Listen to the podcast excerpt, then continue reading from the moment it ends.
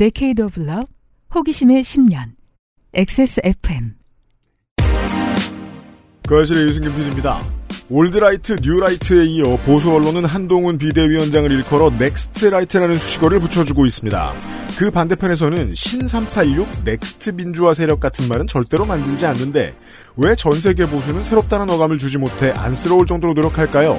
24년 1월에 애증의 정치클럽에서 한동훈의 next right, 이준석의 next step 캠페인을 분석해 봅니다.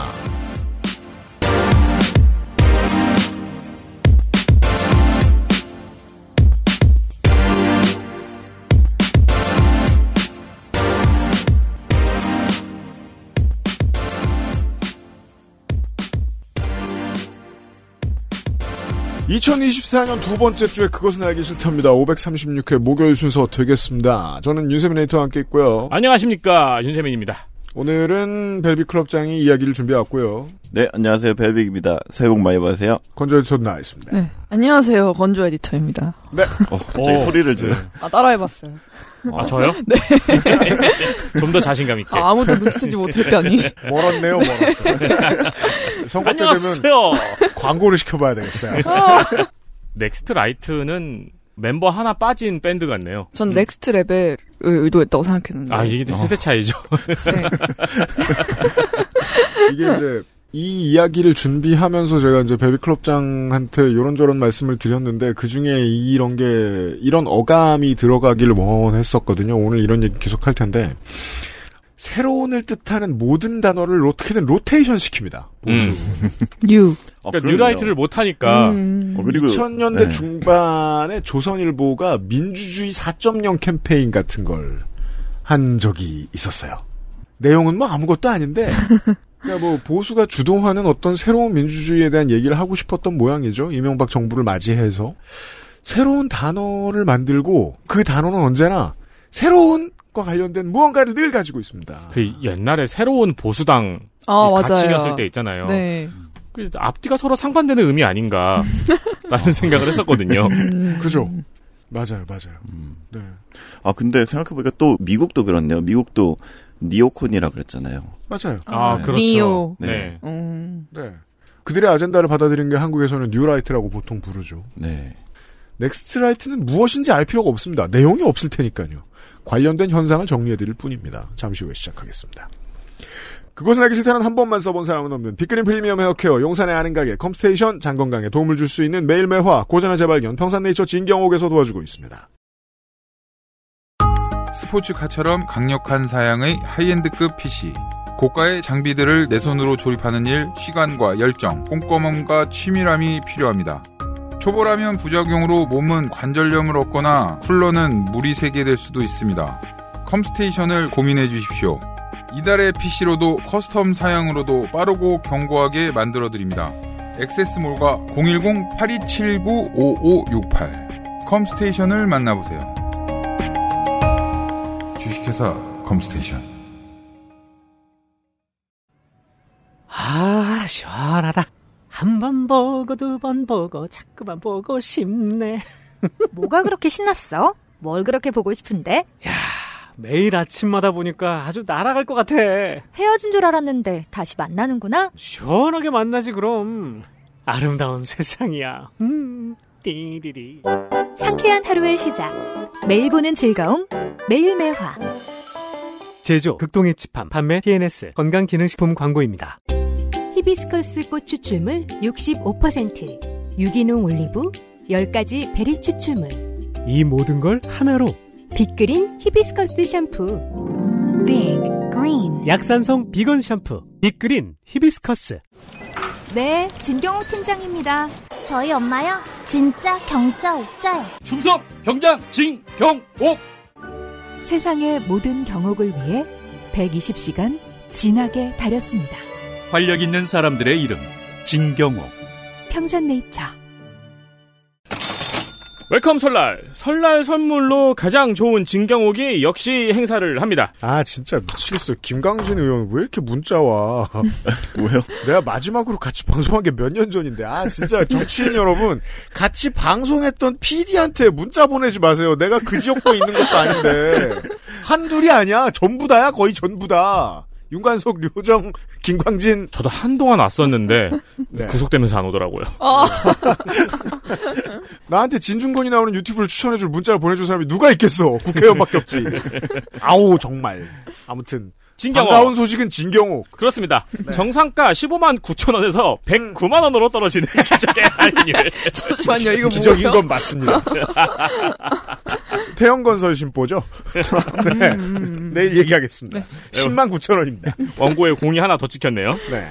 10만 9천 원으로 떨어지는 기적의 할인율. 거기다가 설날 선물 포장도 무료로 포함되어 있습니다. 그렇습니다. 아, 무려 5만 원이 기본적으로 떨어졌네요. 선물용 박스에 쇼핑백까지 그리고 어느새 평산네이처 예, 명... signature. signature가 되었죠. 시그니처 보자기. 네, 사장이 직접 싸는 정성스런 보자기 포장. 이거 한번 보면 나도 검사처럼 뭔가 물건들을 보자기로 포장하고 싶은 느낌이 듭니다. 이거 저번에 사람들이 재미삼아 시켰다가 네. quality 좋아가지고 약간 밈 됐었어요. 아, 그러니까 저 그게 너, 무 궁금해요. 그래서 사볼까 싶어져요. 그렇습니다. 여러분도 검사 기분을 낼 수 있습니다. 아니 왜 다른 데서 설날 명절 포장 같은 거 추가하면은 포장비 따로 받잖아요. 그죠. 작게는 2천 원, 비싸게는 뭐 8천 원, 만 원 막 이런 것도 음. 있는데 뭐 2만 원 이런 것도 있어요. 음. 근데 진경옥은 안 그래요. 그렇죠. 이 비용이 명절에만 special하게 무료로 적용이 됩니다. 네. 단연간 넥세스몰에서 검증받은 경옥 땡게의 최고 존엄. 음. 얼마 전 약국에서 네포에 2만 2천 원에 팔고 있는 경옥포를 발견하고 깜짝 놀라 쓰러졌습니다. 아이고. 내포에. 내 원래도 몸이 안 아니고. 좋아서 조, 조물주는 늘 쓰러지는데. 그렇죠. 네포에 네. 사실 깜짝 놀라 쓰러진 게 아니라 그냥 그때 마침 쓰러진 걸 수도 있어요. 그렇습니다만 음. 너무 비싼 건 사실이네요.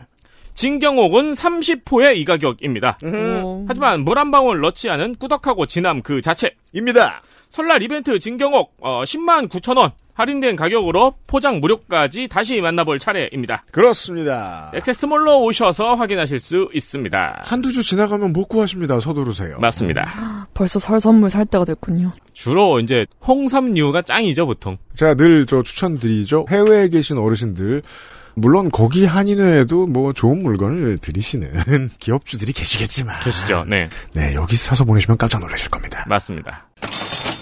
자 우리 회사 일을 잠깐 광고를 하겠습니다. 티저에 가깝습니다. SSFM 창사 10주년 기념 공개 방송은 올해에도 많아요? 오. 아 얘기했잖아. 두 개 얘기했어요. 어 그렇지 두 개 많은 거지. 두 개면 많죠. 1년에 두 개 할 일이 음, 없잖아. 그쵸, 두 개는 많죠. 근데 세 개일 수도 있어요 최, 최대. 어, 그거는 이제 이거 편집하시는 분도 지금 처음 듣겠네요? 아니야 상준이 알아. 요파시 공개 방송 두 번 할 수도 있다고. 음, 음, 음. 음. 다음 주에 500회를 맞는 요파시는 다음 주는 제작진이 쉬어가기로 했어요. 그렇습니다. 요파시 Greatest Hits Volume 3가 방송됩니다. 본방 시간에. 네, 저는 안 쉬잖아요. 아 그렇죠. 네. 네. 당일날 쉴 수 있어요. 여름에 투어를 준비 중입니다. 요파시는 여름에 공개 방송을 하고요. 아, 요파시 여름 투어? 네. 어, 그렇죠. 음. 어느 도시가 빈자리를 내줄지 아직 모르나 결정되는 대로 알려드리겠습니다. 그렇습니다. 그리고 3일절 연휴에 사장이 지나가다가 슬쩍 말했던 솔로 토크쇼. 음. 비방용 공개 방송. UPD 모놀로그가 이제 예정이 돼 있어요, 지금. 그렇습니다. 그 지난번 공개 방송할 때 살짝 이런 얘기 하긴 했던 것 같은데. 네네, 지금 준비 중입니다. 저도 약간- 까먹고 있다가 약간 slam poetry 같은 것도 그런, 그런. 느낌이라고 볼 수 없습니다. 거창해 보여요. 3월 1일 금요일과 2일 토요일 오후 2시 2회차입니다. 처음으로 이틀 합니다. 2회차의 레파토리는 같나요? 같습니다. 애드립은 다르겠지만 다를 수는 있겠지만 네. 같습니다. 출연진도 같겠죠? 네, 한 명이니까. 그렇습니다. 출연진이 같아요. 서울 2호선 서초역 휜물결 아트센터 화이트홀. 서초입니다. 네. 아직 예매 정보가 없습니다. 아 그렇습니다. 아직 저 장소랑 계약만 해놨습니다. 맞습니다. 아직 확정 장소 계약만 돼 있는 상태고 티켓 어디서 팔지 아직 모릅니다. 그렇습니다. 네. 출연자는 사장 혼자. 팟캐스트를 처음 시작한 이야기부터 XSFM 방음제 처음 바르던 날의 얘기까지. 그때 제 차가 소울이었는데 소울이 실내 공간이 넓잖아요. 제 차에 저 한 사람 빼고 인천에 가서 싸게 실어 왔는데 방음제 그 음, 계란판을 음, 음. 저 빼고 그 까만 계란판이 꽉 쌓여 있었어요. 음. 보면 되게 암흑 물질에 잡아먹히고 있는 운전자처럼 뒤도 안 보이고 이렇게 쌓아가지고 하루 종일 발랐던 기억이 납니다. 2014년 6월인가 5월에. 음. 마이너 미디어 브랜드로 먹고 살면서 사람들을 만난 이야기를 처음 해볼 생각입니다. 그렇습니다. 우습게 보실 수도 있는데 방송에서 제가 제 얘기를 많이 하는 편이 아니라는 평을 들은 적이 있습니다. 음, 네. 저는 많이 한다고 생각했는데 다른 팟캐스트나 유튜브를 보니까 아니더라고요. 음. 예, 자기 주변 얘기를 정말 많이 음. 하더라고요. 그래서 그런 얘기 중에 사람들을 만나서 할 만한 얘기가 뭐가 있나 생각하고 있습니다. 네. 그동안 사람들이 했던 질문들을 가지고 자, 아직 그 대본이나 기획도 다 안 나온 상태예요. 맞아요. 아이디어만 네. 있고 공연장만 예약을 해놓은 상태입니다. 네.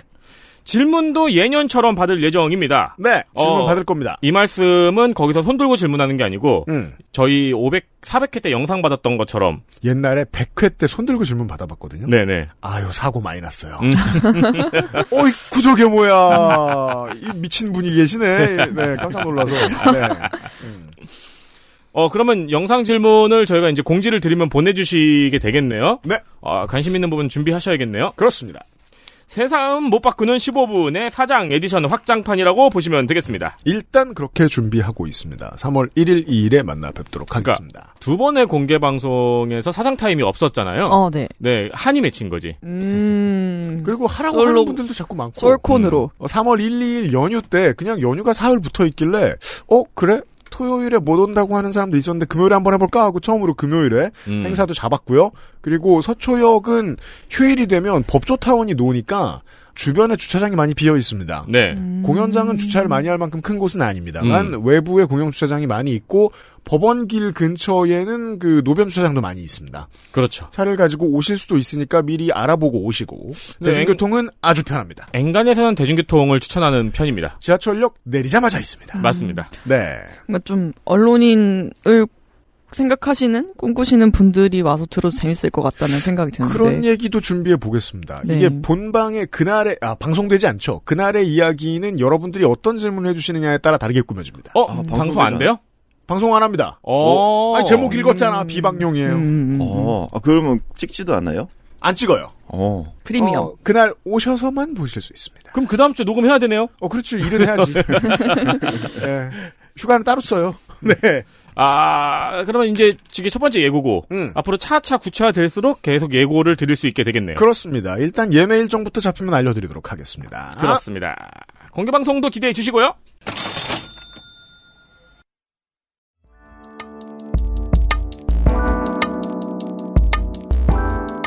기본에 충실한 뉴스 큐레이션.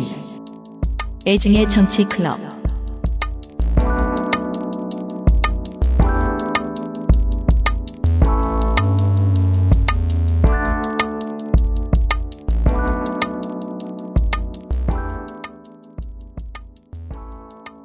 2012년 대선에서 보수 진영은 어땠는지 모르겠는데 이 보수 진영 아닌 곳에서는 화가 많이 났었습니다. 새누리당이 저렇게까지 대놓고 거짓말을 하냐. 음. 기본적으로 새누리당은 그때 당명을 바꾸면서 당 색깔을 바꿉니다. 네. 최초로 지금까지 이어져 온 보수의 빨간색이 그때 탄생합니다. 그렇죠. 음, 네. 그렇죠. 그 전까지 빨간색 근처도 간 적이 없습니다. 음. 네. 한나라당 로고 한가운데 빨간 점이 있었던 게 가장 많은 어, 빨간색이었습니다. 그렇죠. 음. 예. 빨간색이 되고 그거 점 안에 뉴라고 적혀 있었나? 그랬죠? 맞아요. 점 예. 옆에 조그맣게. 어. 유 한나라당. 그거 이렇게 크게 해야 보여요. 예. 그래서 어딘가 본 것 같은 느낌을 받으라고. 음, 음. 뉴인데 이거. 음. 그 그리고 경제민주화 전도사 실제로 뭘 시켰는지 알 수 없는 김종인을 모셔다가 음. 음, 음. 경제민주화라는 말을 화두로 던지면서 사실상 디테일을 보면 유럽의 3인당들이 하는 정책들을 적극적으로 홍보했습니다. 네. 네. 민주당과 민주노동당은 답답했습니다. 저거 거짓말이다. 안 할 거다. 라고 홍보할 수 없습니다. 그런 네거티브는 먹히지 않습니다. 음. 그래서 사실상 세 개의 정당이 같은 아젠다로 결었어야 했습니다. 네. 통일 대방론도 비슷한 거. 맞습니다. 네. 그래서 사실 저는 그때 이제 20대 초반이었잖아요. 이제 선거도 많이 안 겪어봤는데 당시 미국에 있었는데 미국에서 이제 한국 상황을 서- 지켜보면서 어 되게 혼란스러웠던 기억이 있어요. 그죠. 왜냐하면 그러니까 새누리당은 이 3인당이 되었어요. 네. 그러니까요. 분명히 이제 보수적 가치를 대표하는 정당인데 와, 굉장히 경제민주화라는 거는 그동안 정말 보수들이 이제 치를 떠는 어떻게 보면 그런 사회주의에 좀 더 가까운 그죠. 음. 네, 그래서 이게 뭐지 싶었는데 말씀하신 것처럼 뭐당 색깔도 이제 빨간색으로 바꾸고 나쁘게 말하면 기업한테 네. 퍼주지 말자는 거거든요. 음. 네. 예. 대한민국에 그걸 좋아하는 보수는 드뭅니다. 네. 근데 이렇게 했던 이유도 어떻게 보면 이제 선거는 이제 클리셰이긴 하지만 선거는 이제 중원 싸움이란 말이 있잖아요. 그럼요. 그래서 적어도 우리나라 정치 지형에 있어서는 이제 중도 진영을 가져가는 쪽이 결국 이긴다는 게 이제 음. 기본으로 된 것 같아요. 네. 그랬기 때문에 이제 의뢰 선거철이 되면 이제 보수는 무게 중심을 왼쪽으로 조금 옮기거나 아니면 진보는 이제 오른쪽으로 조금 옮기거나 이런 형태를 계속 봐왔잖아요. 양쪽 다 가운데임을 과시하고 싶어 하죠. 네. 음. 그리고 대한민국이- 그 중원 싸움을 지난번에는 윤석열 캠프가 승리한 거죠. 네. 네. 네. 대한민국이 충청도를 주목하는 유일한 순간이죠. 그렇습니다. 그리고 요즘.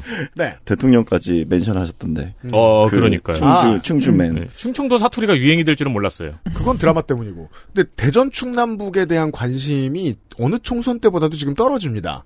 양당의 모든 조사가 한쪽으로 다 쏠려 있기 때문에 음, 음. 지금 충청권 싸움이 문제가 아니죠. 이번 총선은. 음. 여튼. 네. 근데 진짜 앞서 말씀하신 이제 2012년에는 그렇게 경제 민주화를 새누리당이 내세웠었고 그것뿐만이 아니라 중도를 어떻게 보면 포획하려는 전략으로 그때 김지아 시인이 박근혜 후보를 지지한 것도 굉장히 파격적이었잖아요. 아, 기억나네요. 김지아. 네. 음, 많은 진보 원로 인사들이 분개했었죠. 그렇죠, 그렇죠. 네. 네. 그때 뭐 많은 문청들도 분개했었고. 네. 그리고 또 이제 우린 몰랐죠. 그때만 해도 그중 일부는 아 부러워 이었는데 먼저 갔네. 네. 그리고 또 이제 동교동계 원로들도 박근혜 후보를 지지하기도 하고 음. 정덕의 입장에서는 그런 느낌이었어요. 야 정말 옛날 삼김시대라는 게 그 점에서 이상하구나. 저 사람들 주공이 사라지니까 그냥 깨강정이구나. 음. 이때 흘러갔던 사람들이 나중에 정통민주당이 돼서 소멸하죠. 네. 네. 아무튼 새누리당 입장에서는 굉장히 꽤 성공적인 그런 외연 확장을 벌였었고 맞습니다. 이게 아마 먹히긴 먹혔던 것 같죠? 우리 이명박보다 왼쪽이다. 네. 네. 네, 그래서 이제 그때는 박근혜 후보가 이제 대통령에 당선이 됐습니다. 음. 그래서 이렇게 각 정당들마다 이제 중도로 포지셔닝을 하는 그런 건 이제 선거철 때마다 봐왔던 건데 어찌된 영문에서인지 지난 대선에서는 그러한 외연 확장 노력이 과거에 비해서 좀 덜하다고 느껴졌거든요. 네. 그리고 이번 총선을 앞두고는 아예 확장을 하려는 노력조차 보이지 않는 것 같아요. 그렇습니다. 네, 오히려 그 대신에 반대죠. 지난 대선은 외연 확장 노력을 보수 언론이 대신해줬고요. 음, 네 네 네. 이 사람 사실 어, 야당에 있는 20년대판 노무현이다. 음, 음. 네. 아 그리고 국민의힘은 그저 어, 성의 없는 문재인 표 공약들 반복한 정도의 공약집을 내놓는 수준에 그쳤고 실제 중원을 정복한 무기는 공정담론이었어요. 음, 쇼츠를 통한. 그렇습니다. 그 중도의 인간화가 사라졌잖아요. 그다 이렇게 소멸됐잖아요. 음, 네. 안철수가. 아, 맞아. 그것도 그렇죠. 흡수당했죠. 네. 그래서 참 요번에도 어떻게 보면 총선 전에도 언론이 그걸 대신해주고 있는 모양을 보이고 있는 것 같아요. 음. 그래서 윤석열 대통령은 취임 후 줄곧 이념 전쟁에 몰두해 왔고, 신났어요. 네 콘크리트 지지층을 위한 행동만을 계속 보여왔잖아요. 그렇습니다. 근데 이제 총선을 앞두고도 신년사는 그래도 좀 달라질까 싶었는데 아니나 다를까 음. 이번에도 이제 이권 이념 패거리 카르텔을 반드시 타파하겠다 이렇게 해가지고 음. 보수 언론들이 많이 뒷골 잡았을 것 같아요. 저는 그, 어. 환호했죠. 어, 덕질인이 저를 놀렸죠. 형이 카르텔 디자인 후디를 내놓자마자 대통령실이 카르텔이라는 단어 안 쓰기 시작한다. 음. 안목 없다. 실패한 빔. 그런데 너 인마 기다려봐. 분명히 또 꺼낼 거야. 꺼냈잖아. 네. 이거 봐. 축하드립니다. 네, 카르텔 티셔츠도 나와요, 청취자 여러분. 그래서인지 이제, 이제, 이제 나성인이 자긴 못 입겠다고. 입으면 안 되지. 저 그거 아 한번. 그렇네요 미국에서는 아, 그, 근데 저 한국에서도 그, 그거 입고 나갔다가 친구들한테 얼마나 비난받았는지 아세요? 아니, 제가 그 너성인 저 사는 동네 가 보니까 옆에 조금만 이스트 LA 조금만 더 가면은 다 치카노고 조심해야 돼요. 네.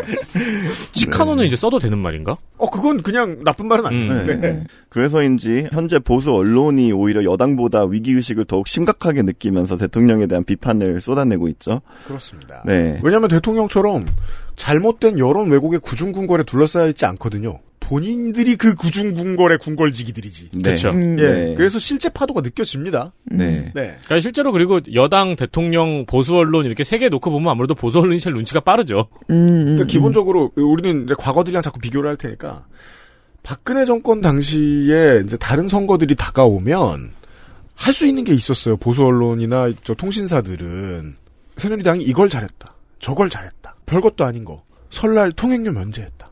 이 정도의 경제 효과가 막 생겼다. 와, 와, 와. 이번에 보수 언론들은 윤석열 정부가 잘한 것에 대해서 말할 수가 없어요. 음. 있는지 모르겠지만 있, 발굴하면 있겠죠. 음. 있어도 말 못해요. 음. 뭐 아예 그런 사설도 썼더라고요. 이제 보수가 유능하다는 프레임이 무너지고 있다. 네. 어, 네. 어느 쪽에서? 중앙이었던 것 같아요. 음. 아니 민주당이 하던 말을 주워서 섬길 수밖에 없는 거예요. 자기들 편들도 지금 거짓말하지 마 이럴 걸 아니까. 네. 동아일보 같은 경우에는 3년 차에도 카르텔 타파냐고 이제는 개혁 과제 실행에 더 진력해야 한다 이런 사설을 냈어요. 음. 그리고 또 이 외에도 어, 한국갤럽 조사에서는 김건희 특검법 관련해 가지고 대통령이 거부권을 행사하면 안 된다 네. 이런 여론이 이제 70%로 나왔죠. 음. 그럼에도 불구하고 대통령은 그냥 밀어붙였습니다. 그렇습니다. 그러한 와중에 네. 이제 음. 김기현 대표가 페이스북을 통해서 사퇴를 했고 그렇습니다. 비대위원장으로 이제 한동훈 장관까지 임명이 되었죠. 음. 한겨레 그리고 경향신문 등은 이를 두고 용산 직할 체제라는 표현을 쓰면서 연일 비판을 이어갔는데요. 네. 국민의힘 안에서도 한동훈 위원장 선임은 매우 격한 토론을 불러일으켰었습니다. 음. 한동훈 장관의 비대위원장 임명 여부를 두고 열린 15일 국민의힘 의원총회에서는 꽤나 험악한 고성이 오고 갔다고 해요. 그렇습니다. 가장 국회의원이 그 여당 국회의원이 가장 어, 대통령에 대해서 기세 등등할 때 입니다. 지금이 총선 반년 전. 네. 예. 자기 목숨 안 지켜줄 사람은 다 적이에요. 대통령도 적이고 네. 진짜 많이 화를 냈다고 합니다. 네. 네. 특히 이제 그 한겨레 보도에 따르면 이제 김웅 의원이 굉장히 화를 많이 냈다고 했는데요. 음. 어, 김웅 의원은 발언 때에 오르면서 깽판 치러 나왔다 아예 이렇게 얘기를 했다 와, 그래요. 김웅 의원은 진짜 존재감이 확실하네요. 네. 네. 몸값 키웠습니다. 미래를 생각하면. 그러니까요. 네. 잘안 보이다가 한 번씩 나올 때마다 확확 나오네요. 음. 네. 네. 불출마 선언 전에 성적표가 김기현 대표나 장재현 의원보다 좋아요. 김웅 의원이. 음. 국감에서도 그랬죠. 네. 근데 그 김웅 의원은 뭐랄까 예전에 그 고발 사주 의혹 때문에 네네. 사실 음. 그게 있었는데 음. 어떻게 보면 요번에 이런 행보를 보이면서 그런 것도 핵심적 조력자란 말이에요. 이번 정권. 허허. 네. 음. 그리고 한동훈 장관이 정치질 할때 음. 추미애 장관 밑에서 가장 열렬히 도와준 사람들이란 말입니다. 모든 기자들 텔레그램 방에 모아놓고 이거 이렇게 하세요, 저거 저렇게 하세요 지시할 때 실제로 가장 큰 도움을 줬던 음. 행동 대장인데 네. 그래도 자기 자리 날아가는 건 못 견딥니다. 그렇죠. 나한테 왜 그랬어요가 되는 거지. 네. 음. 어 그래서 이제 이런 말을 했다고 하는데 공의원이 무슨 말 했냐? 네. 우리 당이 북한처럼 김주애를 올리는 거냐? 음. 대통령 아바타란에 한동훈을 올리면 총선 이길 수 있겠느냐? 우리 당의 문제는 용산 이중대 역할을 하는 거다. 이러다가 지면 탄핵된다. 등 이제 굉장히 강경한 비판을 쏟아냈습니다. 네, 그리고 아까 말씀하셨던 것처럼 이제 음. 며칠 전 총선 불출마를 선언했죠. 그렇습니다. 이게 장재원 김기현하고 비교를 했는데 김기현 장재원하고 다른 점은 김기현 장재원은 남아 있었으면 자리가 있을지도 모른다라고 당내에서 생각을 했는데 김웅 음. 의원 같은 경우에는 어차피 버려진 사람이라고 여겨진 사람이라 음. 어차피 당에서 공천 안 줄 거라는 게 확실해 보이는 사람은 캐비넷 연다라고 보통 상상하지 않아요. 그 사람을 밀어내기 위해서 그 정도의 장치가 필요하지 않기 때문에 음. 왜 호사가들은 그런 얘기 하잖아요. 그 보수 정당에 대해서 갑자기 불출마 선언하고 이러면 어유 그냥 캐비넷 슬쩍 보여주기만 했네. 라고 얘기하잖아요. 음, 음, 음. 근데 김웅 의원은 그런 흔적조차 없어요. 이건 좀 다른 물결이죠. 어떤 물결이냐면 지지난번 지선 때 발견됐던 현상인데 그때 자유한국당이었습니까? 미래통합당이었습니까? 자유한국당이었을 거예요.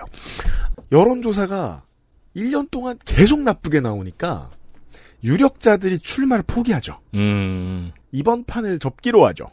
음. 그래서 제가 지선 방송할 때 그때 2018년이었을 거예요. 네. 그런 말씀도 제가 슬쩍 드렸었을 거예요.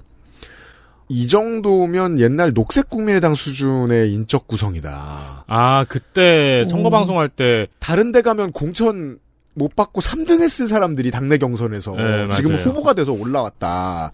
왜? 진짜 실력 있는 사람들이 판을 보고 미리 빠졌기 때문이지. 음, 음.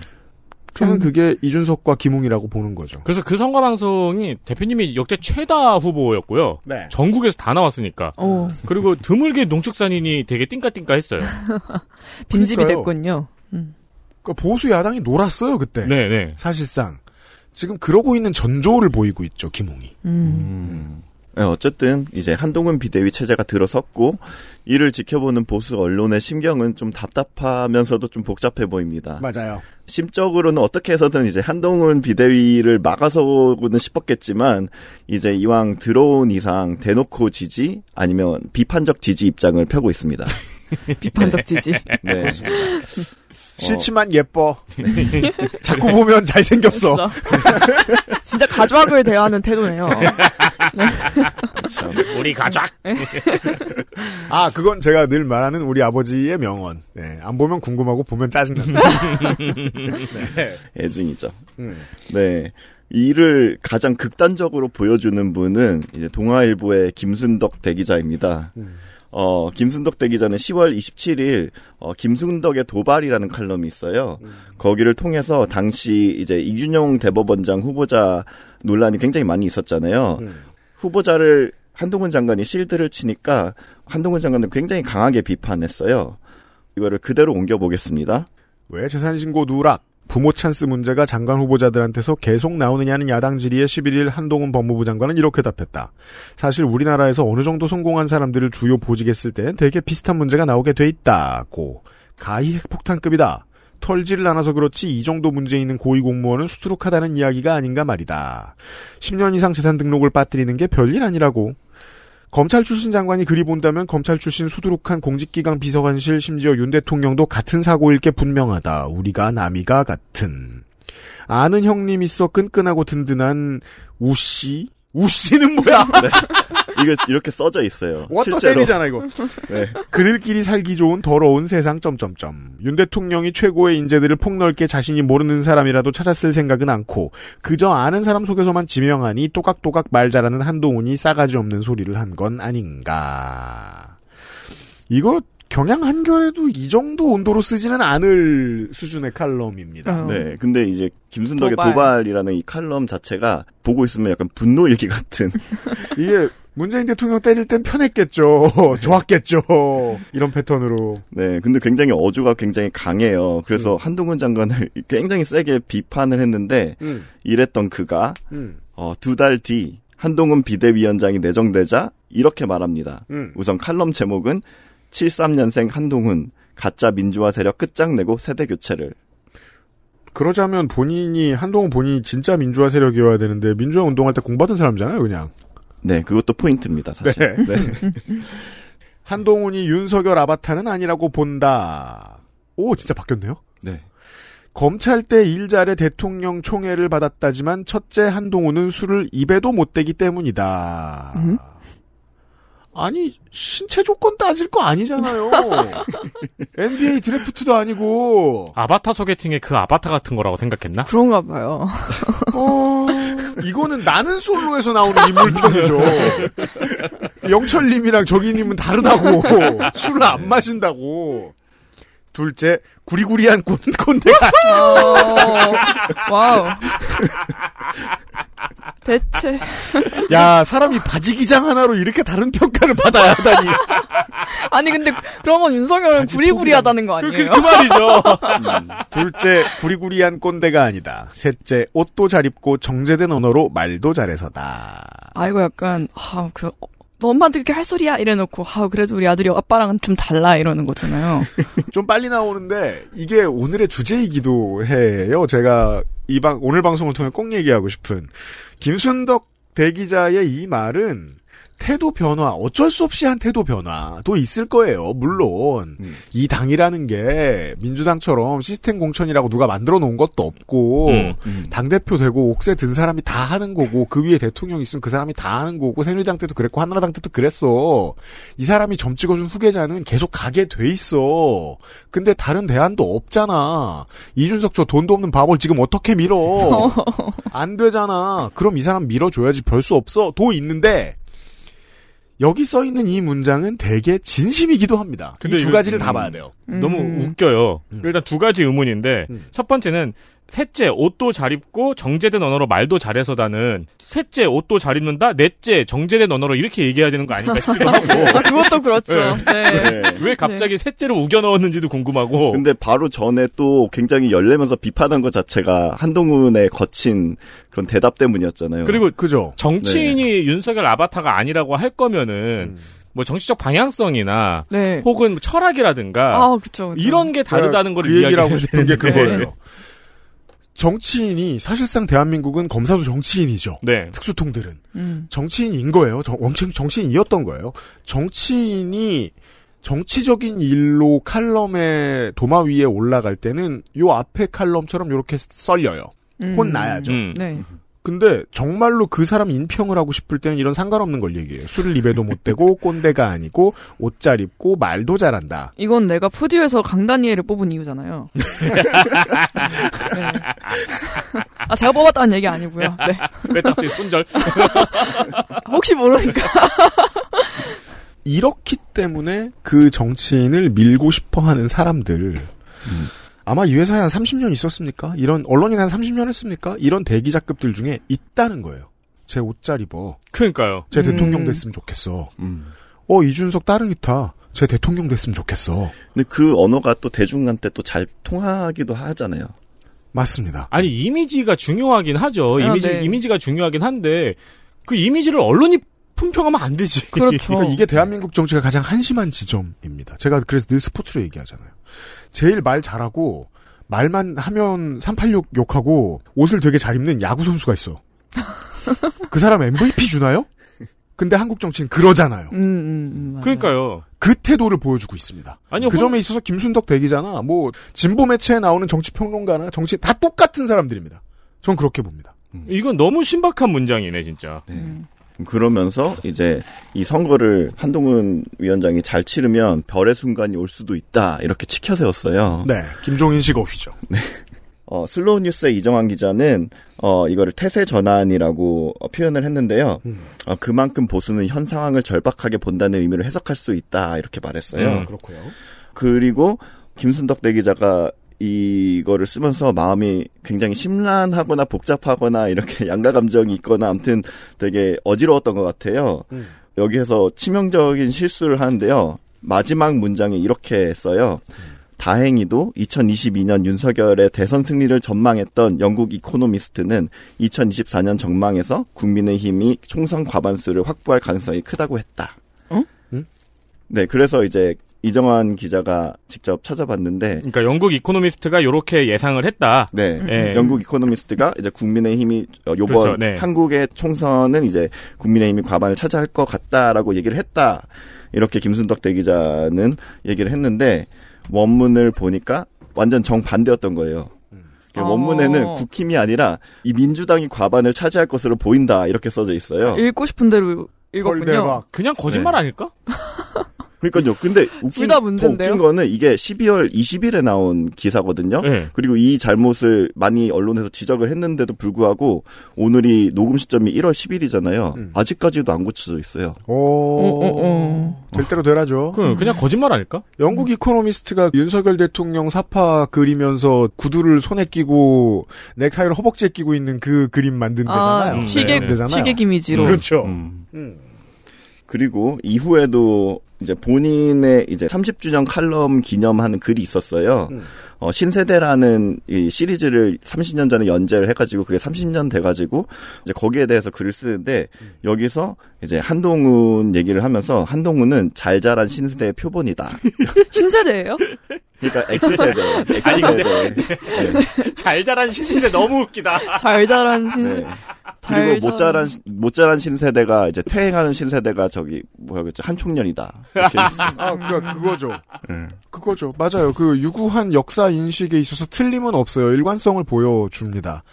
민주화 운동에 그 시절에 참여하지 않고 공부한 사람으로서 음, 네. 음, 음. 높여주고 싶은 거예요. 네. 그렇습니다. 에디터도 열심히 하면 잘 자란 MZ 세대가 될 수 있어요. 화이팅! 늦었지. 아, 그러게요. 그, 저, 지- 얌전히 공부를 했어야 했는데. 모습을 다 했어야지, 지금. 그러니까. 네. 큰일 났다. 그리고 털프가 돼가지고 국민의힘 비대위에 지금쯤 들어가 있어야지. 아, 애증의 정치 클럽을 첫 직장으로 택했기 때문에 망했네요. 조선일보와 중앙일보는 이렇게까지 극단적이지는 않았어요. 음. 그래도 이제 어느 정도 비슷한 스탠스를 보였고요. 예를 들어서 12월 18일 조선일보는 여당 비상초래한 대통령실이 비상대책위원장 고른다니 이게 사설의 제목이었어요. 이건 서울 강서구청장 보궐선거 완패에 대한 비난이기도 하죠. 네. 음. 그러면서 검찰공화국이라는 지적이 나오는 상황에서 여당 대표까지 검사 출신이 맞는 것을 국민이 어떻게 받아들일지도 생각해야 한다 이렇게 지적했습니다. 저이 얘기가 이렇게 늦게 나온 게 좀 신기했어요. 전뭐 여전히 나온 게 신기하긴 했는데, 그러니까 이 얘기는 그거잖아요. 야, 너네는 한겨레도 안 보냐? 이런 소리잖아요. 조선일보가 하고 싶은 말은. 네. 네. 하지만 이후 27일 기사에서 음. 취임사를 평가하면서 기성 정치권과는 다른 연설이다. 음. 86과는 다른 X세대 정체성. 이렇게 얘기를 했고요. 이젠 틀렸어. 너무 늦어버리고 말았어. 라는 네. 소리입니다. 네. 그리고 중앙일보를 보면 21일 한동훈 위원장의 막말을 비판하면서 아 참고로 굉장히 기자들 앞에서 막말을 한 것들이 많았죠. 네, 많습니다. 지금도 열심히 합니다. 네. 네.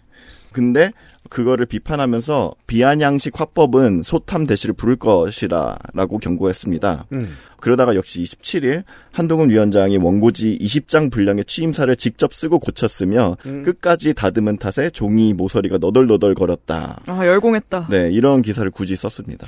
아니, 종이 모서리를 붙잡고 글씨를 곧 쓰나요? 손에 땀이 많은 게 아닐까요? 그냥. 그죠. 그리고 고치면, 새로 뽑으면 새 종이잖아. 그렇죠, 그렇죠, 그렇죠. 집에. 개가 있나? 그러니까 이게 되게 생각보다 저는 이, 이 나이든 기자들 어떻게 얘기하는지를 들으면 그렇잖아요. 이게 어, 나이든 기자들이 젊은 기자들한테 말하는 수준을 보면 그 사람들이 지들끼리 있을 때도 어느 정도 대화를 할지 대충 예측은 된단 말입니다. 음. 그 보면 하는 말이 뻔하단 말이에요. 야, 그럼 누구로 총선 치를 거야? 김기현으로 할 거야? 장재원으로 할 거야? 권성동으로 할 거야? 없잖아. 밖에서 불러와? 누가 지금 오겠다 그래? 이거밖에 없는 거예요. 음. 음. 다른 답이 없다. 예. 그래서 골로 몰리죠? 근데 이준석 정당의 지지율이 올라가죠? 그럼 그리로 붙겠죠, 또. 음. 양쪽의 떡을 다 주겠죠. 네네. 예. 그만큼 급합니다, 지금 보수 언론은.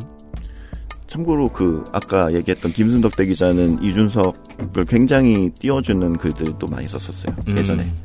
네. 네. 양쪽 다 투자하고 있는 중입니다. 뭐는 안 썼겠어요? 네. 문재인은 안 띄워줬습니다. 그렇겠죠. 광고 듣고 오겠습니다.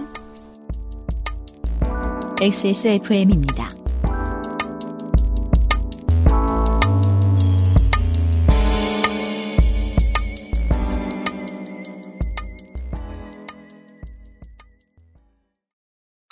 매일 매화는 불규칙한 식습관, 스트레스로 인해 예민해진 배변 활동을 원활하게 도울 수 있는 건강 기능 식품입니다. 매일 보는 즐거움 매일 매화 제조 극동의 칩함 판매 TNS 건강 기능 식품 광고입니다. 게임의 나이가 어디 있습니까? 사양이 문제일 따름이지요. 컴스테이션에 문의하십시오. 주식회사 컴스테이션.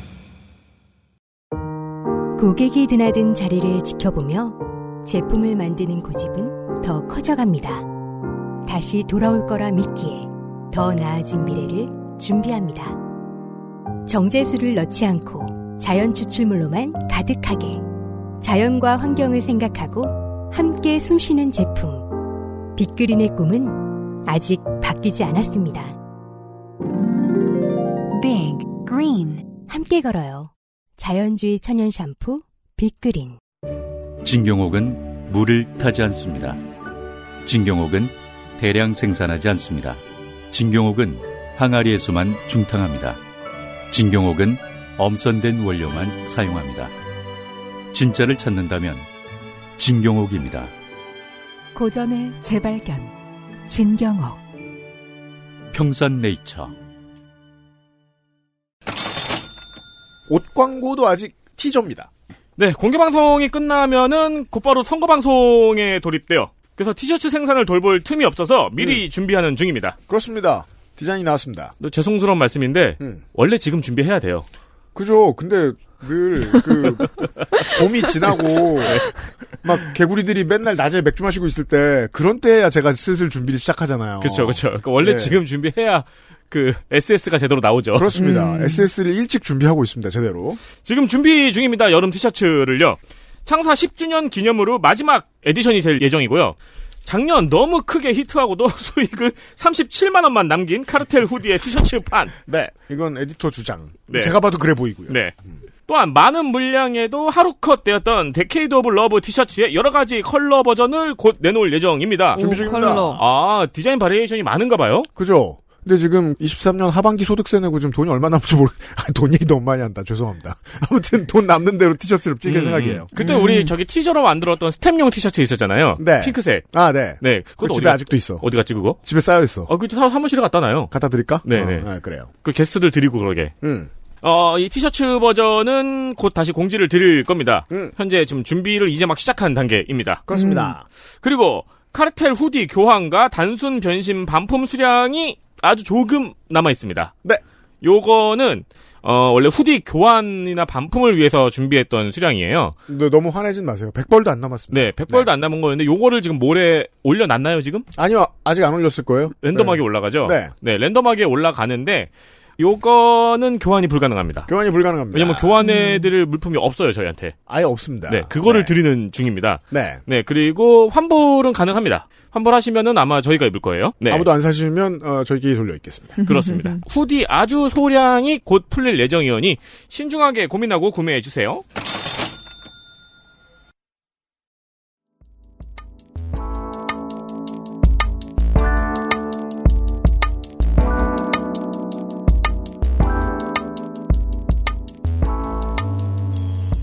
보수 언론은 고민이 많고 대통령은 대통령도 고민은 많겠죠. 왜냐면 많겠죠. 네, 저 아내가 수차당하게 생겼으니까. 음. 근데 그거 말고 뭘 걱정하는지는 잘 모르겠습니다. 네, 아무튼 앞서 보셨던 것처럼 보수 언론은 대통령실과 여당 대신 굉장히 많이 애를 쓰고 있는 상황이고요. 음. 어떻게 해서든 이 극우 이미지와 강경 이미지를 조금이나마 탈피해 총선에서 보수 여당에 유리해지도록 하려고 노력 중입니다. 네. 이 과정을 미디어 오늘의 장슬기 기자가 잘 정리를 했는데요. 그는 조선일보가 여론의 싸늘한 시선 그리고 대통령실의 강고한 입장 그 사이의 간극을 줄이기 위한 설득을 벌이고 있다. 진심으로 말리는 신의 가된 겁니다. 네. 그렇습니다. 제가 봐도 엄마가 진상인 거지. 음. 그죠? 음. 어, 왜 그래? 아, 엄마 좀! 그건 좀 아니지. 특검 받아! 아, 엄마 특검 좀 받아. 세원님 말 틀린 거 없구만! 갑자기 좀 패. 패드립이 난. 네. 네.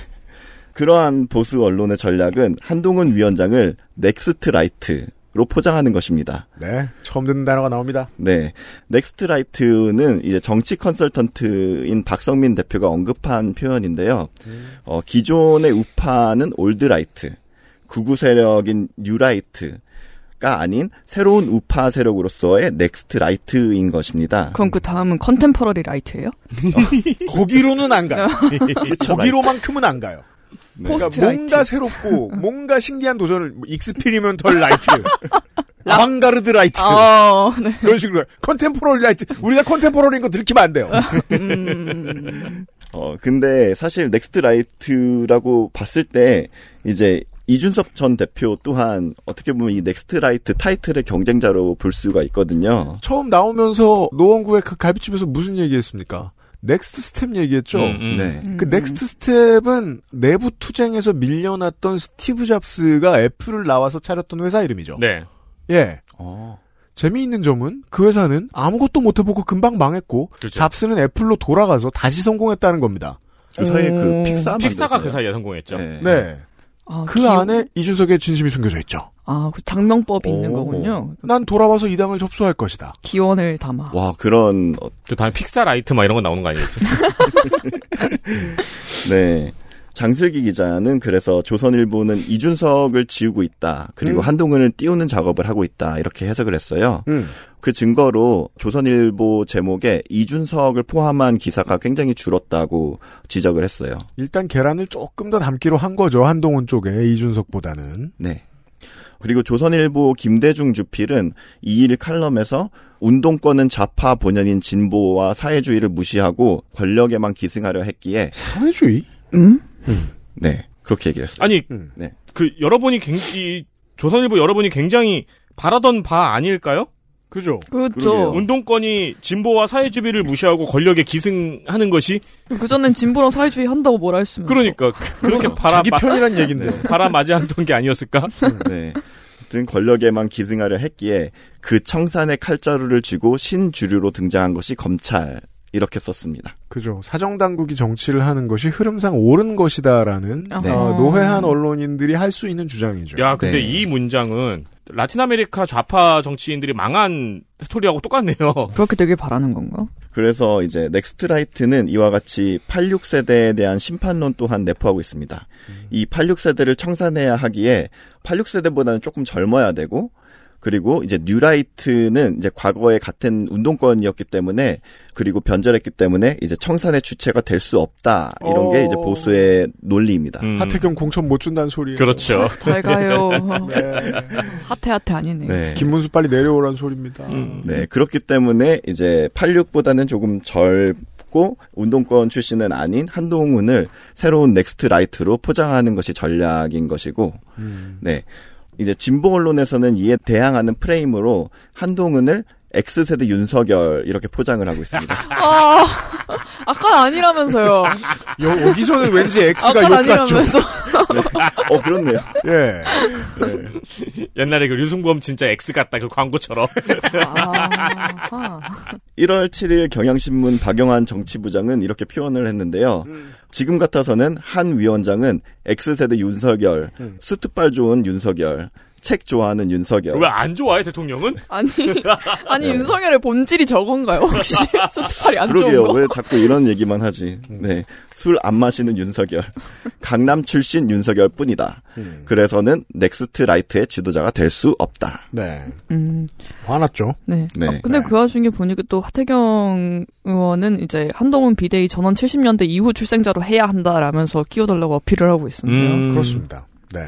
그 당내에 남아 있을 때 이준석이 했을 것 같은 일들을 할 사람으로 적임자가 나다라고 생각을 음. 하고 있죠. 음. 하태경 음. 의원은 지난번 음. 국감 시간에 좀 들으셨을 겁니다. 하태경 의원이 윤석열 정부 칭송에 얼마나 국감 내내 열심히였는지 네. 정말 최선을 다했단 말이에요. 음. 예.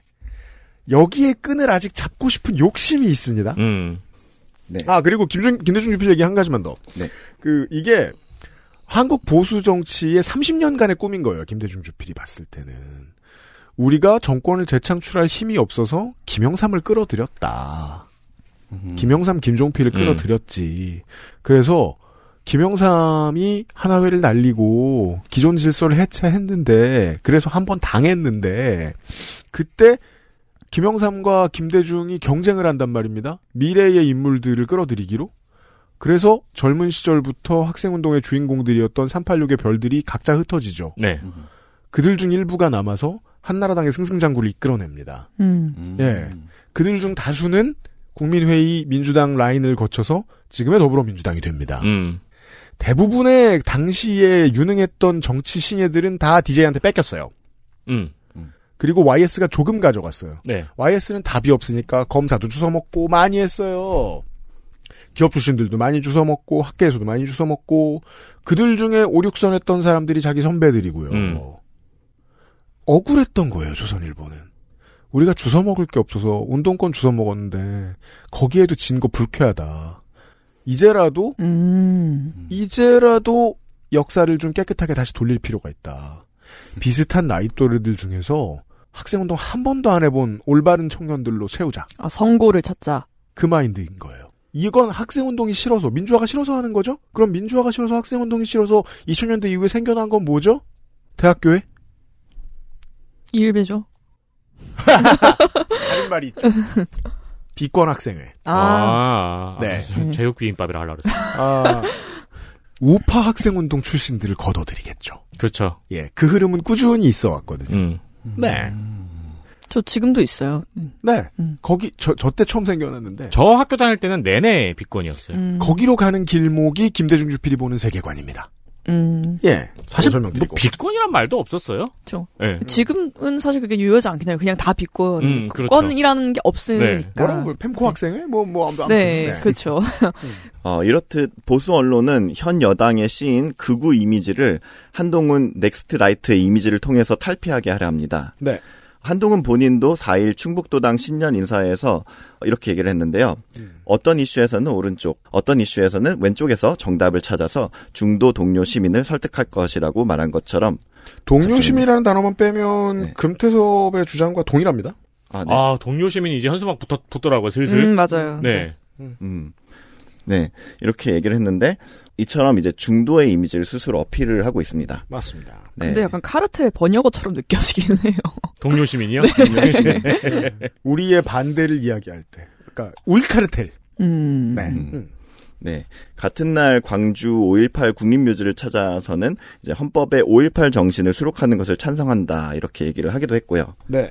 그러한 어떤 온건한 중도적인 이미지를 계속 밀테지만 만들어지는 이미지나 어떤 프레임이라는 과는 별개로 한동훈 위원장이 이제 법무부 장관으로 보인 정책과 행보 어 이것이 과연 중도였을까? 음. 여기에는 의문을 좀 들게 합니다. 그래, 왜 이 얘기를 아무도 안 하냐고. 그러니까요. 아니, 네. 뭐 수투발 잘 받고 그러니까 말 잘하고 그렇게 술못 마시고 하냐, 이 얘기를 해야 될 거 아니야. 아니, 중도의 정치- 조건이 네. 수트팔인가? 그러니까요. 정치인들 2, 30년 만나봤다며, 10년 만나봤다며, 이 베테랑 기자들이 왜 여기까지 안 갑니까? 이게 기본 아니에요? 그러니까요. 음, 너무 이상해요. 여기서 출발을 하고 그 다음에 비평이 있는 거지. 네. 음. 네. 더 보죠. 네, 그래서 사실 몇몇 부분에서는 굉장히 극우적으로 보이기도 했거든요. 음. 근데 우선 이제 더 들어가기 전에 한번 그 여쭙고 싶었는데 극우라는 것을 어떻게 정의를 해볼 수 있을까요? far right. far right. 근데 사실 우리나라에서는 좀 극좌도 그렇고 극우도 네. 그렇고 조금 너무 광범위하게 쉽게 쓰인다고는 네. 저는 생각을 해요. 네. 왜냐면은 지- 직접적인 폭력 행위나 테러 행위가 없는데 극좌를 네. 쓰는 건 전 좀 조심해야 음. 된다고 생각하는 편이거든요. 음, 음. 네. 그, 극이라는 말을 정치학에서 보통 이제 선생님들이 친절하게 해석해 줄 때 가장 중요한 요소는 베타성입니다. 네. 베타성이 세지면 그걸 far라고 표현할 수 있어요. 음, 음, 음, 음. 일반적인 이론칙은 저는 그 정도로 알고 있습니다. 네네. 왜냐하면 베타주의가 세져서 나온 게 파시즘이었으니까. 네. 네. 예. 맞습니다. 그러니까 근본주의 인종 청소하자 네. 이런 거니까. 그러니까 21세기, 그러니까 2020년대에 극우가 창궐했다는 표현을 정치학을 하던 사람들이 쉽게 할 수 있는 거죠. 음, 베타성이 정치에서 어느 때보다 높이 쓰이네. 음, 예. 네. 그럼 그럼- 지하철에 좌석을 없애는 것도 극우적 행보라고 할 수 있겠네요. 음. 텁도 그렇고. 네. 실제로는 뭐 민영화인데 그건 음. 예 배차 더 안 해주고 괴롭혀야지니까. 음. 네. 그래서 어 말씀하셨던 것처럼 이제 그쵸 극우 정당 뭐 하면 이제 독일의 나치당이나 뭐 일본에서 극우 하면 또 이제 조선 제특회. 네. 어 그런 어, 네 조선인 탄압을 한다거나 네. 약간 이런 식으로 어떻게 보면 굉장히 극우라는 단어를 쓸 때는 극단적 배타주의로 이제 극우가 나타나게 되잖아요. 음. 그래서 동료 시민들을 동료 시민으로만 보지 않고 나와 다르다고 보며 선긋고 차별하는 태도, 어, 이게 어떻게 보면 극우라고 볼 수 있을 것 같은데요. 음. 그렇게 보았을 때 이제 한동훈 장관의 이민정 계획, 이거는 굉장히 극우적인 정책입니다. 네. 음. 어, 12월 6일 이민청 목적을 설명하는 이제 국민의힘 정책 의원 총회가 있었어요. 여기서 한동훈 장관은 이렇게 얘기를 했어요. 그땐 장관이죠. 네. 인도주의, 다양한 문화 유입이 목적이 아니라 국민의 현실적 이익을 목적으로 한다. 완전 도구화하고 있네요.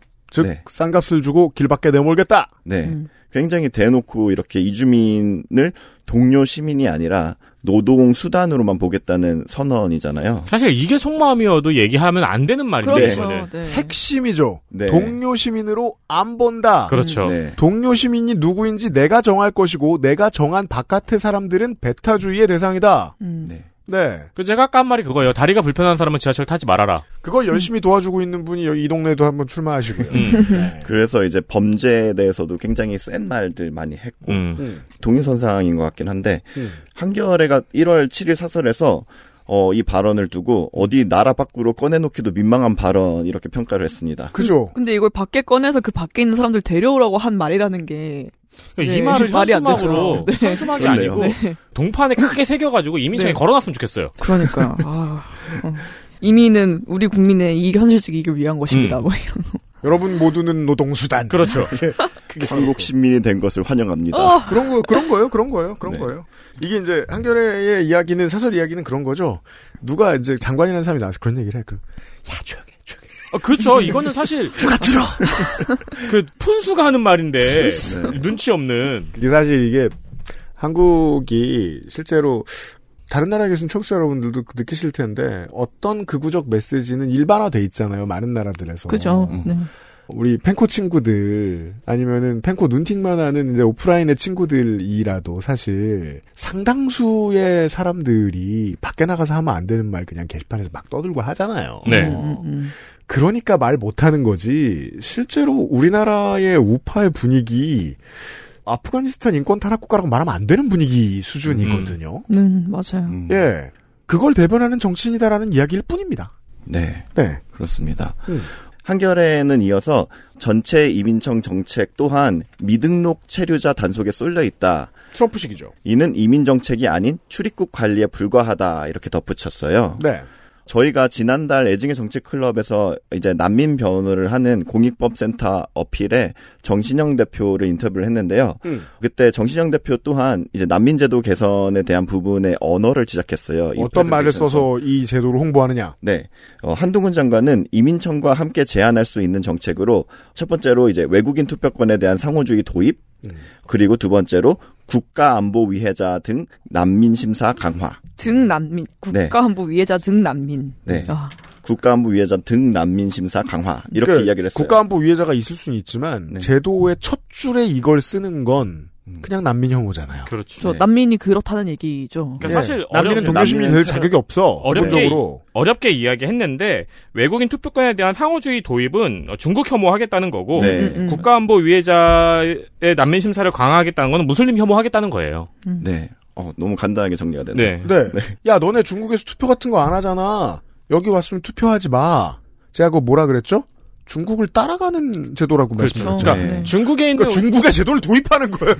중국에 있는 우리 교민들도 투표권이 없으니까 네. 우리나라에 있는 중국 교민도 투표권을 뺏어야 된다는 이야기인데 김기현 대표가 했던 이야기잖아요. 그쵸, 네. 네. 지난번에 애증의 정치 클럽에서 다루, 다뤘었죠. 네. 음. 네. 그래서 이제 난민 심사에 대한 얘기 또한 사실 현재 우리나라 난민 인정률이 2.2%거든요. 음. 그거밖에 안 되고 이제 제대로 난민이 심사조차 받지 못해요. 그러니까 난민법이 있어서 누구든지 이제 공항에 오면 어 나는 난민입니다. 심사받고 싶습니다라고 이제 회부를 할 수가 있는데 불회부 판정이 굉장히 많이 나요. 그래서 지금도 이제 공항에는 그렇게 오갈 데 없이 그렇게 그 지내고 있는 난민분들이 여전히 굉장히 많이 있거든요. 앵간한 나라보다 훨씬 빡세죠. 네네. 네. 최근에는 이제 러시아에서 이제 전쟁 징집 거부한 음. 난민들이 공항에 있는 걸 이제 워싱턴 포스트가 작년에 어, 굉장히 크게 보도하기도 했었고요. 네, 나라 망신은 꾸준히 이어지고 있습니다. 네. 이, 게 현실이에요. 그러니까 난민이 너무 들어와서 문제가 아니라 오히려 너무 난민을 안 받아줘서 문제인데 사실 완전히 반대 얘기를 하는 거죠. 이런 현실 속에서 이제 심사 강화를 얘기를 하는 거예요. 심사조차 제대로 받지 못하고 있는데 음. 앞서서 이제 정신영 대표는 난민 쫓아내자는 트럼프, 트럼프는 완전히 그 난민을 다 쫓아내자고 했었는데 네. 심지어 트럼프가 집권할 때조차도 미국에서는 난민 인정률이 30%였다. 우리나라는 문재인이 집권할 때도 2.2%였는데. 네, 음. 그렇습니다. 네. 이렇게 꼬집었어요. 음.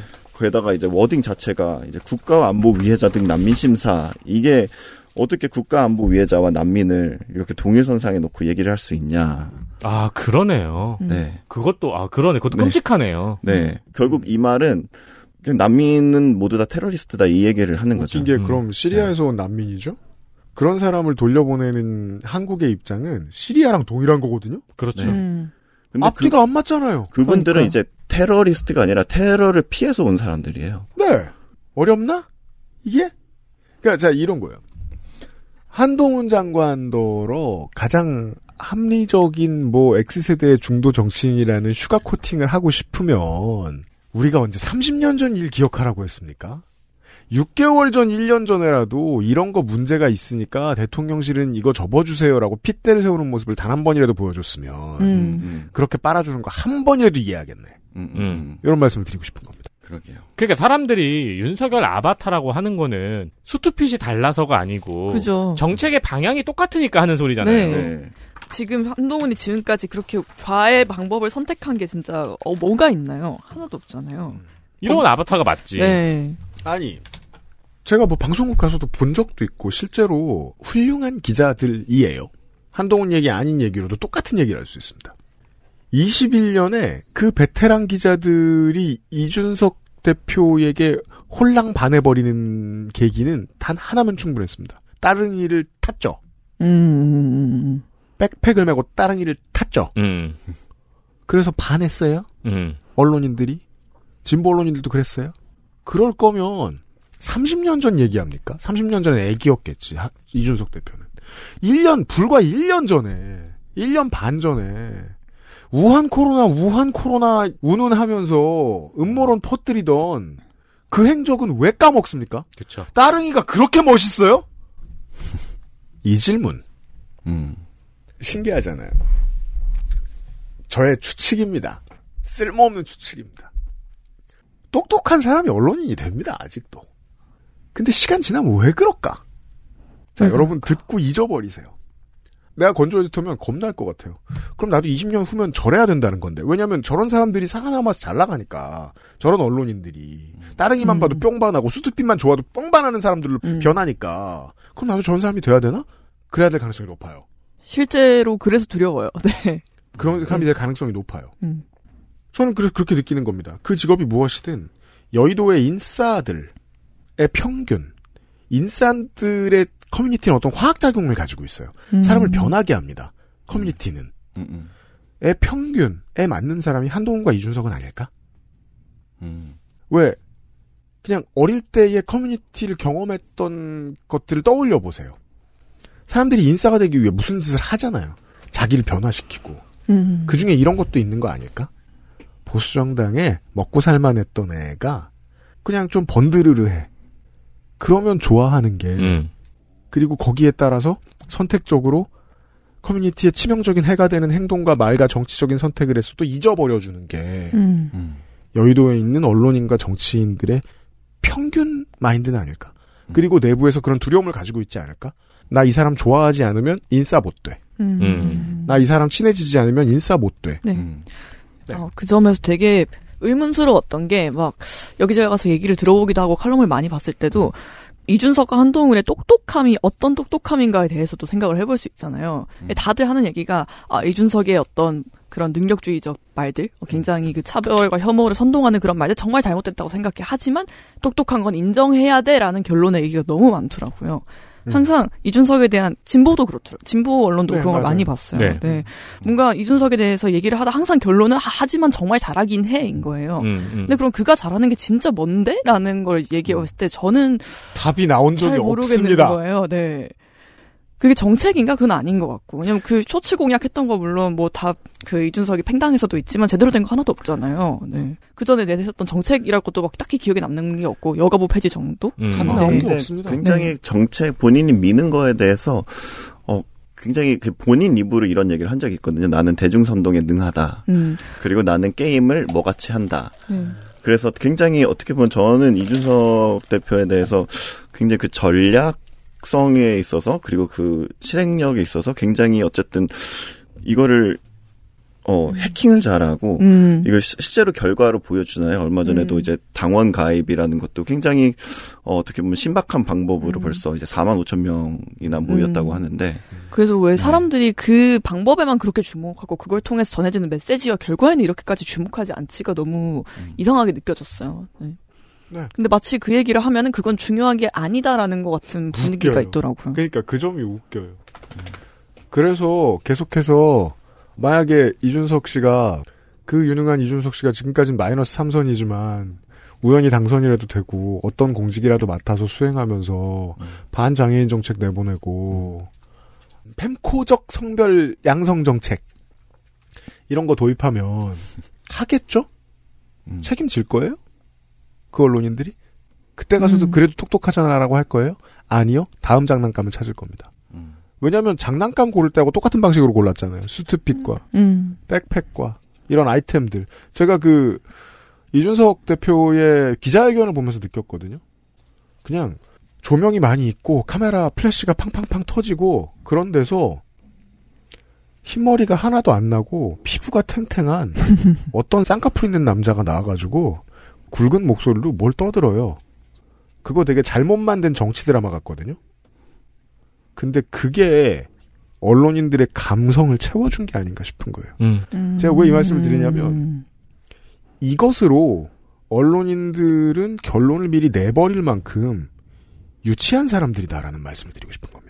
이게 뭘 보여줬죠? 껍데기 말고. 아 근데 아까 계속 김순덕 되게 잘 얘기를 많이 하는데 네. 그분이 이준석에 대해서 쓴 이제 당 대표 선거할 때쯤 쓴 글에서 이런 얘기를 했어요. 이준석과 문재인 대통령이 어, 영수회담을 하는 장면, 음. 회담을 하는 장면 굉장히 나를 기대하게 한다. 하지만 그게 만약 나경원이었다면 나는 관심도 없을 것 같다. 네. 이렇게 썼어요. 그건 나경원이 이회창에 의해- 의해서 처음 등용되었던 그 순간에도 뒤집어서 평가됐을 겁니다. 어, 오늘의 진짜 주제는 정치인이 젊었다는 건 혐오해야 될 조건이라는 겁니다. 경험이 없으면 실수를 할 거 아니에요. 경험이 없는데 띄워줬죠? 더 큰 실수를 할 거 아니에요. 심지어 그런 이게 우리 사회 전반, 전 세계인의 전반의 언어 의식에, 나- 그러니까 음. 언어 습관 속에 남아 있는 거거든요. 젊은이라는 말을 좋은 말로 써요. 저는 올해의 가장 중요한 화두가 그거라고 생각합니다. 적어도 정치인에게서만큼은 젊은이란 말 나쁜 표현이라고 생각해야 된다. 이제 그렇게 사회 인식이 바뀌었으면 좋겠어요. 근데 그 부분에 대해서 생각해 봤는데, 그러니까 우리나라의 옛날에는 정치를 하는 사람들이, 어, 그래도 정말 70년대에는 뭐, 정말 40대 기수론 해가지고. DJ YS가 네. 정말 대선 후보에서 그렇게 치열한 경쟁을 벌이기도 하고, 음. YS는 정말 20대에 국회에 입성해가지고, 어쨌든 굉장히 좋은 정치인으로 어쨌든 잘 성장을 네, 했잖아요. 벌써 디제잉 그랬습니다. 네, 그런 것처럼, 어, 그때는 어쨌든 젊은 정치인들은 그래도 나름 실력을 발휘할 수 있었던 건가? 그때 두 20대는 가지 사회적 네네네. 애가 셋이었어요. 그때 여러 가지 사회적 조건 맞아요. 애가 네. 셋이기도 했고 수학을 할 수 있을 만큼의 행운을 지닌 사람이 적었고 그렇죠. 공부할 수 있는 사람이 적었고 가방끈 있는 사람이 음. 적었고 사람들의 수명이 짧았으며 중위 연령이 20대였습니다. 음, 맞아요. 지금 대한민국의 중위 연령은 46세입니다. 음. 근데 뭐 대표성과 뭐 인재 양성 이런 거 뭐 고려를 했을 때 그 사람들을 당에서 키워줘야 되는 거는 맞죠. 그 물론 저는 그 당에서 그렇게 막 새로운 사람들 들여서 이제 꾸준히 키워서 그 필요한 능력을 양성하는 시스템이 부족한 것도 얘기를 하고 싶기는 한데 근데 그게 없이 그냥 외부에서 반짝 뜬 사람들이 뭔가 영입을 한다던가 물론 그 사람들 중에 또 성- 실력이 증명되지 않은 청년들이 있다는 게 또 문제겠죠. 네. 그래서 이게 대표성의 문제와 아까 말씀하신 그 정치에서 젊음이 가질 어쩔 수 없이 자기 가질 수밖에 없는 단점을 얘기하는 게왜 동시에 안 될까라는 생각도 들어요. 네. 자, 어릴 때부터 농구를 했어요. 고등학교 때 어, 맥도날드 All American이 됐어요. 프로 바로 가나요? 만 명 중에 한 명. 음, 음. 대학 갑니다. 음. 1, 2학년 뜁니다. 안 되죠? 3학년 뜁니다. 4학년 뜁니다. 드래프트 못 받죠? 드래프트 몇 명이나 받죠? 100명에 한명 받습니까? 1000명에 한명 받습니까? NBA 말씀드리는 겁니다. 안 되면 G리그를 갑니다. development league를 가거나 아니면 해외를 돌죠. 그러다가 실력이 올라와서 20대 중후반부터 올라올 수 있는 선수들도 있습니다. 그런 사람들도 전성기 늦게 와요. 그럼 그때까지 농구 얼마 했죠? 20년했죠. 처음 시작할 때 몇 살이었죠? 9살? 한동훈은 9살입니다. 마루코. 음, 정치 나이. 저는 그렇게 생각합니다. 한동훈은 마루코. 예. 자, 당원이 되고, 첫 토론회에 나가고, 사람들에게 토론을 잘할 수 있고, 이야기를 잘할 수 있고, 사람들의 입장을 잘 중재할 수 있는 사람이라는 걸 깨달아요. 구의원이 되든, 시의원이 되든, 보좌관을 하든 해야죠. 당직자가 되든. 그러다가, 내가 돈도 좀 땡길 줄 알고, 표도 좀 땡길 줄 안다. 그럼 그제서야 구청장이 되든, 군수가 되든, 할 수도 있겠죠. 얼마나 시간이 걸릴까요? 지금 10년, 20년 쓰고 있는 정치인들, 그 모두가 한동훈보다 우월한 정치인입니다. 여의도의 언론인들을 이래서 제가 존경하면서도 완전히 한심하게 생각할 수밖에 없습니다. 이런 얘기였어요? 그, 네, 네. 그 제주 되게 특이하잖아요. 그 뒤에 말을 못 붙이게 끝내는 재주가 있죠, 우리 피디님. 아. 그렇군요. 그렇죠. 네. 그렇게 끝내게 하는 재주가 있어요. 잘못됐습니다. 음. 티셔츠가 곧 나옵니다. 내일 이 시간에 경제 이야기로 돌아오도록 하겠습니다. 전 이것도 하나입니다. 이거 경제 얘기 아닙니다. 음. 도둑 얘기입니다. 네. 내일 이 시간에 뵙도록 하겠습니다. 애정클과 함께 돌아오지요. 감사합니다. 감사합니다. 감사합니다. XSFM입니다.